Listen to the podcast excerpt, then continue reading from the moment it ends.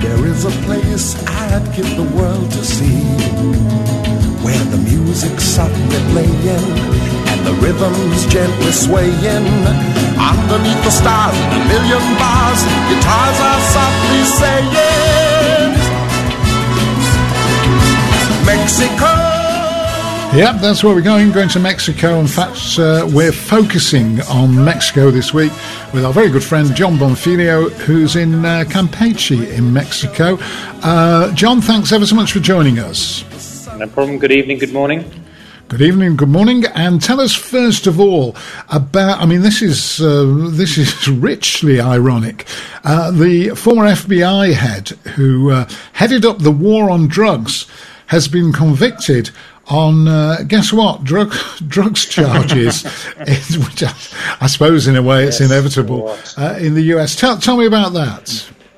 Yeah, not only was did he lead the war on drugs, he was the architect on the beginning of the war on drugs in the in the early 2000s. But I guess in a way, it, I mean, not just hugely ironic as you say, Martin, but also I guess inevitable because it, I, I guess when we think of the war on drugs or the cartels, we think that it's sort of good versus evil, government versus organized crime.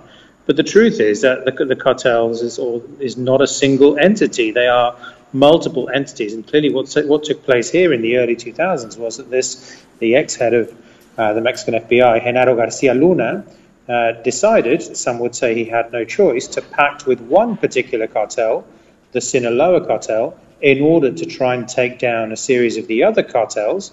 And that uh, clucking chicken has now distinctly come home to roost. He's going to get between 20 years and, and life in prison. Also, I guess if you know if you're being cynical, some, I mean something of a show trial. The U.S. now, uh, even with El Chapo Guzman of a couple of years ago, have made a, a big thing about having these sort of show trials of of convicting um, individuals involved with uh, organized crime vis-a-vis uh, drugs in, in, in particular, and also with uh, this particular trial is really interesting because actually no great evidence, factual evidence, was presented to convict Garcia Luna. What was really interesting about it was that um, that the government actually managed to turn uh, a whole series of informants and other uh, cartel members who are currently doing time in the US to actually speak uh, against Garcia Luna. So a number of people have observed as well that it's, it's quite it could quite easily be a cartel on cartel,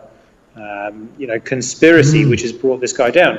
As ever with things here, uh, things just get muddier and muddier, and nobody quite knows what is, uh, you know, what is the truth of things. But as you as you say, I mean, no. Uh, also worth saying that there is no more high-profile figure in you know in Mexico than uh, than the ex-head of the Mexican FBI, bar presidents uh, who actually are also coming into the line of fire with these accusations a lot as well. So uh, it, it, really cannot be understated, this conviction in, in the US, in terms of the impact that it's had on, on Mexican society.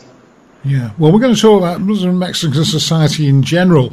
Um, I know that um, Joe Biden has unveiled uh, new border laws, which sort of toughen up the, uh, well, make it more difficult, I suppose, for people to get from Mexico into the USA. Yeah, this happened on the very same day that Genaro Garcia Luna was convicted. It was Tuesday of this week. The Biden administration brought in these tough new immigration laws, which, to all intents and purposes, look very Trumpian. Which, you know, when Biden came in, he said he was going to be all about you know humane immigration policy. Uh, but these uh, these laws are designed to stop uh, anyone who enters unlawfully from being eligible uh, for, for asylum. Also, akin to Trump's safe third country law, where if you pass, if you are um, a migrant and you pass through, in inverted commas, a safe third country, you have to seek asylum in that country before you seek asylum in the US. And the third one, which is most, almost most controversial at all, of all for Mexico, is that now anybody who tries to unlawfully enter the US will not just get deported back to their country of, of abode, but will get deported straight back to Mexico, uh, at which point they have to wait here to, to undertake their, their applications. And that's going to put a whole uh, heap of new pressure on the US Mexico border, which is already massively uh, problematic. So you know, that's certainly the second thing that's, uh, that's given uh, Mexicans something of an existential crisis this week. And the third thing, which takes Mexico right back to the 20th century, is that the current uh, government, Morena, a new party that are in power, have undertaken measures this week also to overhaul the electoral body, diminishing its power and limiting its autonomy, which has also people worried that Mexico could basically go back to being a one party state. Uh, and the suggestions are that Morena, this again, the, the, incumbent government, is trying to solidify its power base and make sure that no other parties can really, you know, get involved legally past the ballot box. So all of these things has definitely made it a very heavy week for Mexico. Yeah, it certainly has. Just looking at life in general in, in Mexico, you know, as far as the uh, the man on the Campeche uh, omnibus is concerned, I mean, what is life like? You know, a lot of people from the UK go to Mexico on holiday, and it's usually Cancun that they go to, um, which I, I, presume is a sort of place on its own. It's just about tourism is going to be the economy there. But what about uh, you know just the man in the street in Mexico? Yeah, most tourism in Mexico tends to exist in isolation on the Mayan Riviera, in Cancun, uh, Puerto Morelos, uh, Vallarta, Acapulco. Less Acapulco these days because it's had a lot of problems recently with with the cartels, but it certainly tends to be isolated in what might be referred to as as resorts. And then uh, the, the, the rest of Mexico, actually, outside of certain areas which are afflicted by um, illegality and uh, and cartels, actually, much of the rest of Mexico continues to be a really peaceful, beautiful, open, human uh, place for, for people to be. Of course, Mexico has always suffered from uh, economic uh, difficulties vis-a-vis the fact that it is it has this massive 2,000 mile border with the USA, and the USA economically is a highly developed country with its own sort of uh, economic needs, and, and Mexico is very much the younger, poorer brother south of the border, so struggles in that particular context.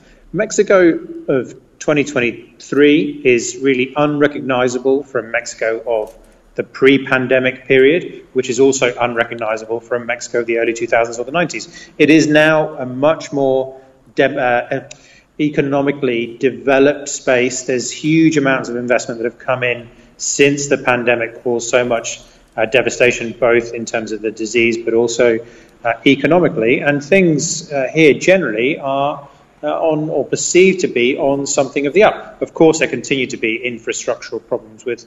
Uh, with with the country, but I think it is not a country that that is recognisable from you know the news hits that uh, that we get on a regular basis in various newspapers and uh, TV and radio channels, and hopefully on your show, Martin, we sort of redress that balance a little bit.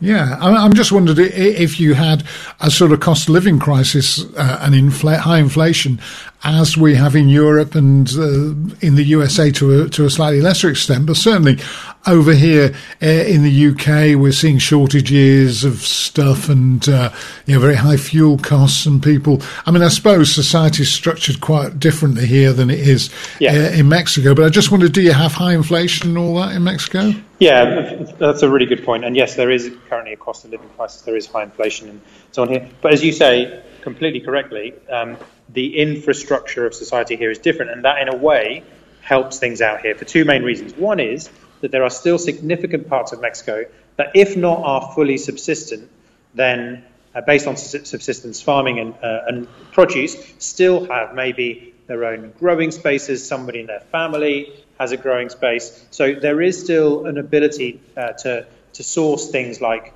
food and produce without necessarily having to purchase it. And the second really key thing here is that actually um, people's local economies are based around a family, so they're not based around individuals. So you might have a family of, I don't know, 10, 12, 15 people living in a house, and maybe uh, half of them might be working, and that money will not go to the particular individual. It'll come into the central family unit. So this kind of um, this flux that takes place in a in a family context means that people are always helping each other out. So there is there's maybe not a state safety net, but there's certainly a sort of family, small grouping safety net, which means that even if you yourself can't afford uh, your day to days or your family's day to days, your broader family is going to come to that uh, to that assistance, and that's definitely very distinct to you know, your Anglo-Saxon uh, early 21st century model.